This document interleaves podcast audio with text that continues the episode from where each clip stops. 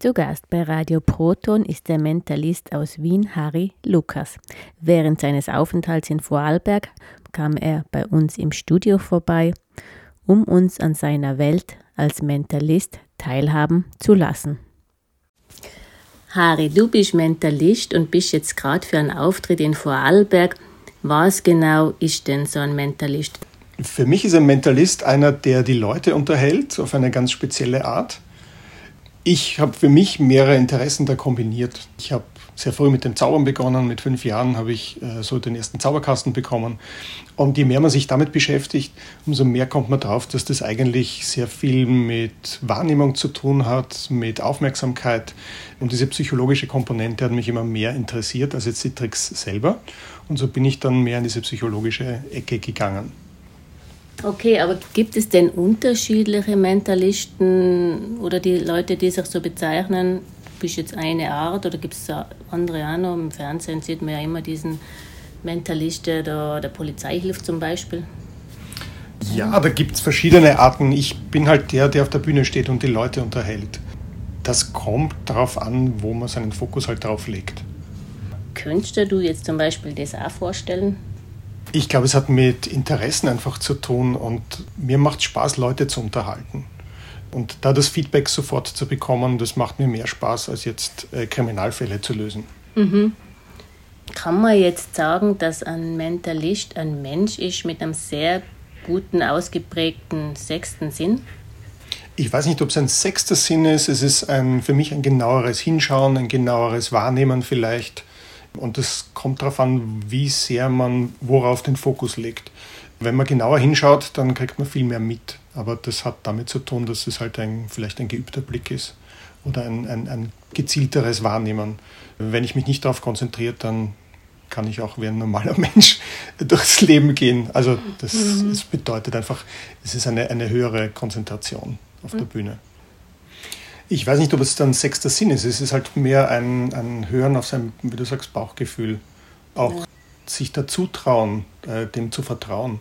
Überhaupt einmal festzustellen, dass da was ist. Aber die meisten Leute haben ja doch dieses Gefühl, dass es, dass es ihnen in manchen Situationen, dass sie sich sehr wohl fühlen ne? und in anderen wiederum, wo es ein bisschen komisch ist. Und das ist oft dieses Bauchgefühl.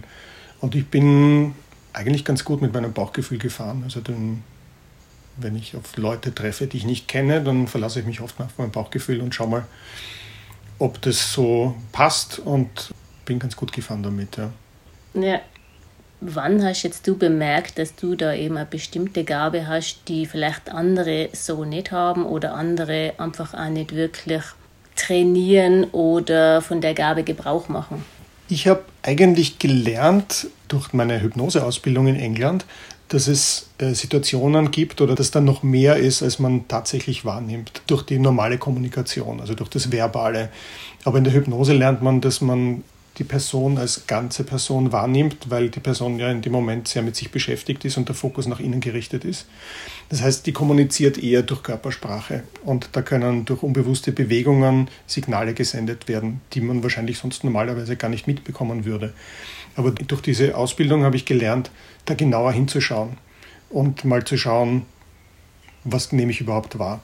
Und das dann zu interpretieren, das ist dann der nächste Schritt. Mhm. Aber hast du dir trainiert?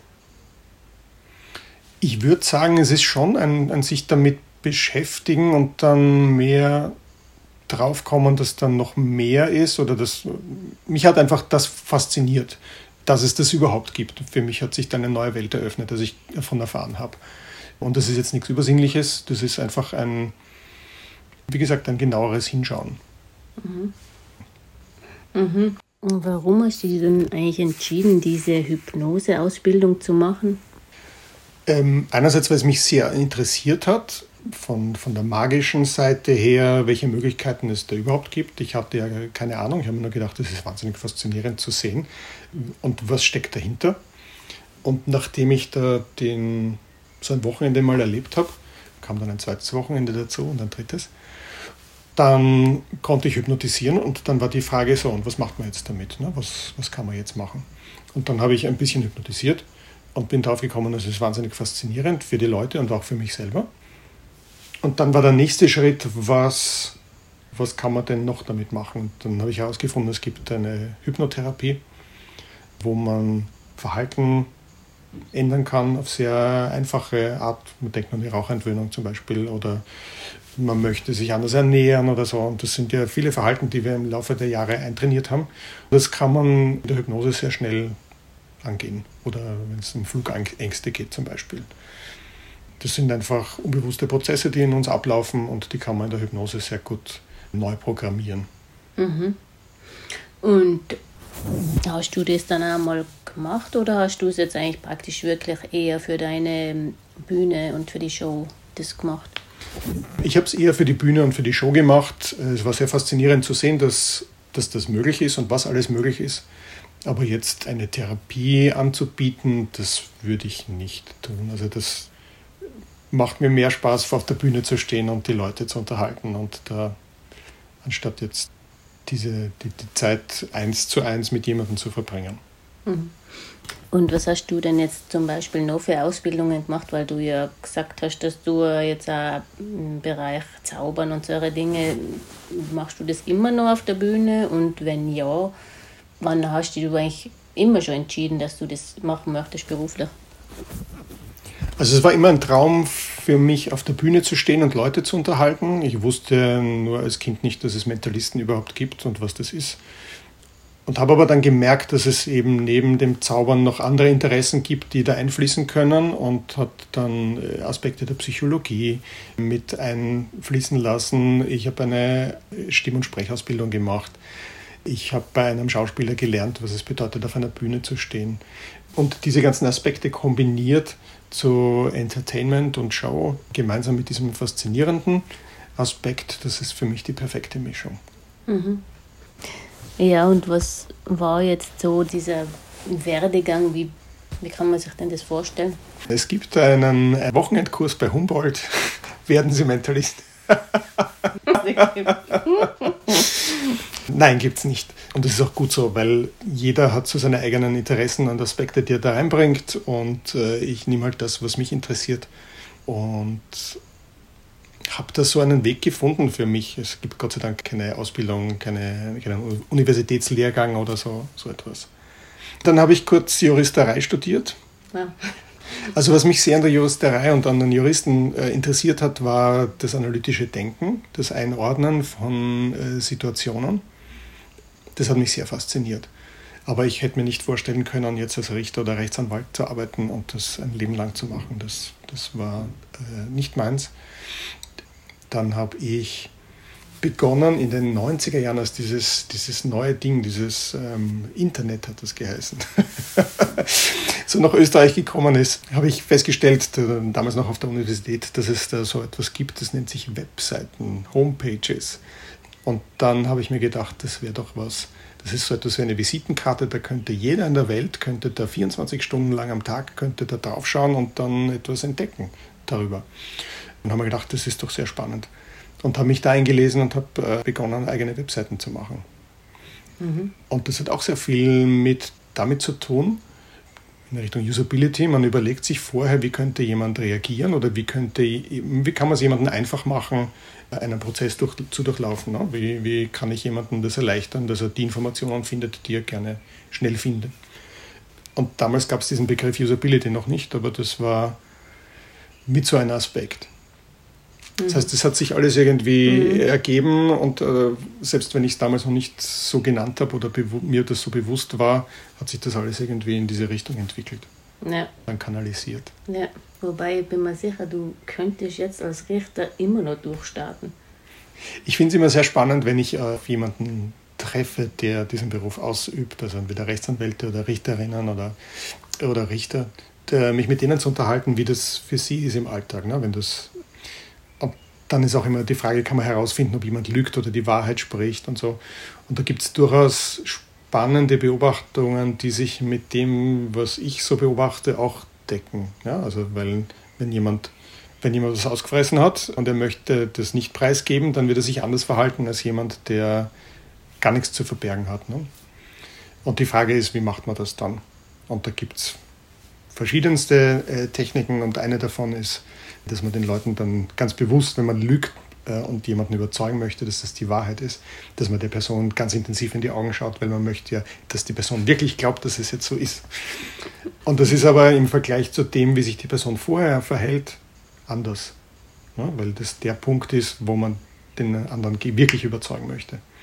Wenn man das weiß, dann kann man darauf schauen und darauf achten, dann mal genauer nachfragen, wie das denn so war. Mhm. Also praktisch deine Ex-Berufskolleginnen und Berufskollegen, die kennen auch schon so ein bisschen diese Technik.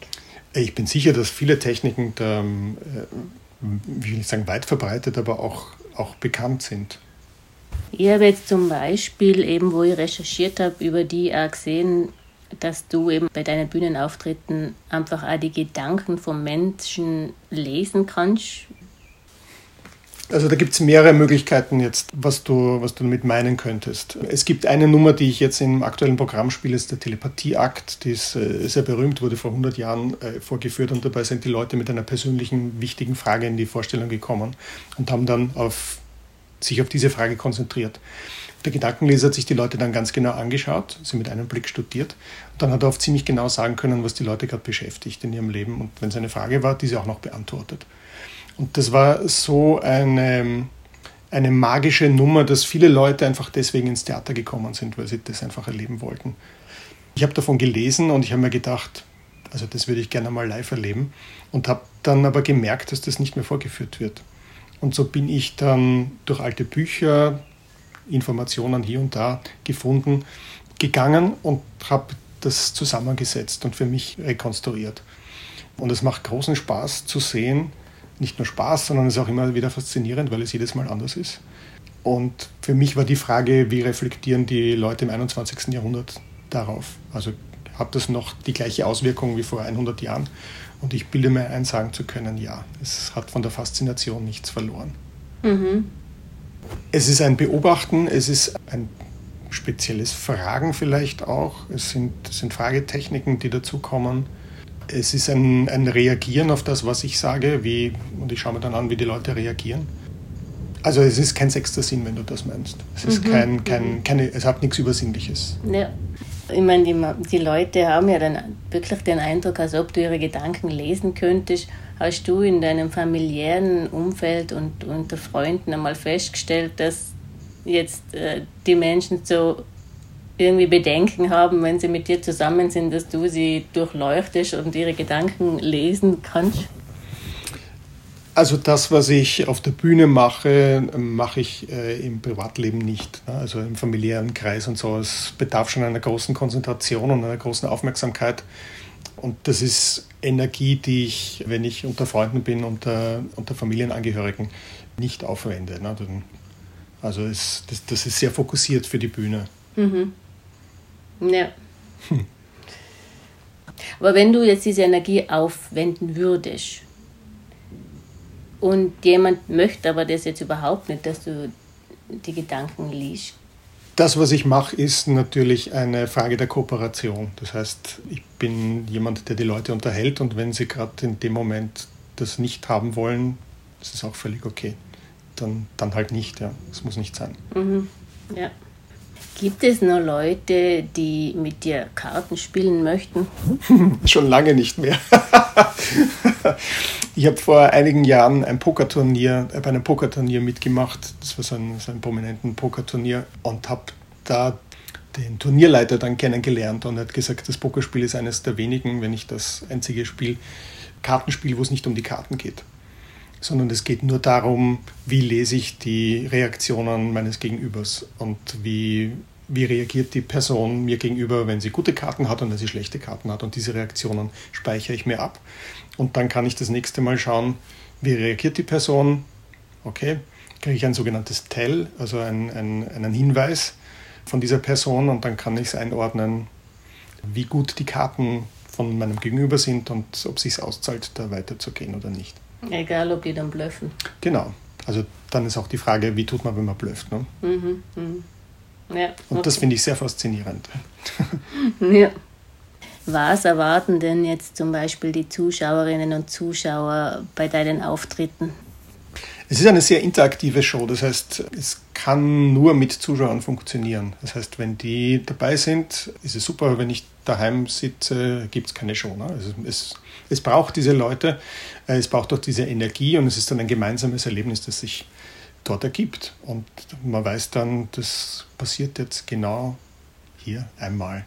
Mhm. Und das ist sehr schön für mich, weil es mich immer überrascht, was die Leute diesmal bringen sind ja immer andere Leute vor mir. Das heißt, ich muss mich auf sie einlassen und sie müssen sich auf mich einlassen und im besten Fall sind wir dann auf einer Wellenlänge und es wird ein, ein, ein tolles Erlebnis für alle. Mhm. Hat es auch schon gegeben, dass sie, dass sie nicht auf einer Wellenlänge mit dir waren? Durchaus, man weiß ja nicht, was die Leute an dem Tag vorher erlebt haben. Ne? Da kann ja viel vorgefallen sein. Ne? Und meine Aufgabe ist es aber, wenn im Theater dann das Licht ausgeht und der Scheinwerfer angeht, dass die Leute das alles vergessen und sich auf das einlassen, was jetzt gerade kommt. Und im besten Fall gelingt mir das und sie merken, dass ich mich selbst nicht so ernst nehme. Und dann haben wir gemeinsam Spaß. Mhm. Jetzt habe ich bei meiner Recherche noch gesehen, dass du auch die Leute dazu bringen kannst, dass sie etwas tun, was du möchtest. Ja, wie genau ist denn das dann noch mit dem freien Willen des Menschen im Rahmen von der Show? Im Rahmen der Show gibt es einige Techniken, über die ich jetzt nicht sprechen kann, die ich dann auch einsetze, wenn es halt, es gibt ja einen Plan B und einen Plan C, ne, sagen wir so. Und ich schaue mal, wie die, wie die Leute auf mich reagieren und äh, versuche mal den, den Plan A zu fahren. Dann kann es ja sein, dass jemand anders reagiert. Dann kommt halt Plan B und Plan C. genau. Okay. Erlebst du Anfeindungen, wenn jemand damals bemerkt, dass du vielleicht etwas kannst, was die meisten anderen Menschen nicht können? Also Anfeindungen habe ich noch nicht erlebt, weil es eine Form der Unterhaltung einfach ist. Und wenn jemand das nicht gefällt, was ja durchaus sein kann, mir gefallen auch einige Dinge nicht. Also mir legt es fern, jemanden anzufeinden, weil mir äh, das, was die Person macht, nicht gefällt. Also ich hätte es noch nicht erlebt, dass mich jemand angefeindet hätte, weil ich etwas kann, was sie nicht können. Ich bin auch kein Musiker. Also nein, habe ich noch nicht erlebt. Nein, ich habe es jetzt eher gemeint, dass sie halt äh, eben das Gefühl gehabt hätten, du könntest ihnen jetzt da zu nahe treten oder oh, sowas. Okay, so, sowas in der Art. Nein, also mir ist es ganz wichtig, dass sich die Leute wohlfühlen auf der Bühne, äh, dass wir Spaß haben und je mehr die Leute entspannt sind auf der Bühne, umso mehr geht auch diese Energie aus, dass wir einfach Spaß haben. Und dann merken die Leute auch, dass das eigentlich um Unterhaltung geht und sobald es zu persönlich wird, trete ich auch einen Schritt zurück. Das ist mir ganz wichtig, dass sich die Leute wohlfühlen. Und es geht nicht darum, dass man sich auf der Bühne jetzt das Innerste aus der Seele kehrt. Es ist einfach ein lustiger Abend und wo die Leute dann mit einem großen Fragezeichen heimgehen und am nächsten Tag noch ihren Freunden davon erzählen und darüber rätseln. Ja, möchtest du uns noch etwas mitgeben, über das wir jetzt noch nicht gesprochen haben? Ich habe festgestellt, dass es wert ist, wenn man mal genauer hinschaut und genauer zuhört. Ich glaube, das könnten wir alle ein bisschen ganz gut gebrauchen. Dass man die Leute mehr beobachtet, dass man ihnen genauer zuhört, wenn sie, wenn sie sprechen, wenn sie Dinge versuchen zu kommunizieren, dass man dann nochmal nachfragt. Ich glaube, das ist ein, ein großer Wert, dass mhm. man nicht nur von sich ausgeht. Ja, jetzt bist du ja natürlich gerade schon in Vorarlberg gewesen oder so schnell wirst du ja nicht wiederkommen. Aber wo könnten die denn die Leute bei den nächsten Auftritten sehen? Das ist eine gute Frage. Also wenn die Leute so gut reagieren wie beim letzten Mal in Vorarlberg, vor der Pandemie war ich ja schon mal da mit einer Show, und da habe ich sehr gute Erlebnisse und sehr gute Erinnerungen an diese Zeit. Dann hoffe ich, dass es nicht so lange dauert, dass ich wiederkomme. Wenn ihr euch für den Mentalisten Harry Lukas interessiert, findet ihr Infos auf www.harrylukas.com. Mit Harry Lukas sprach Ingrid Delacher für euch und Radio Proton.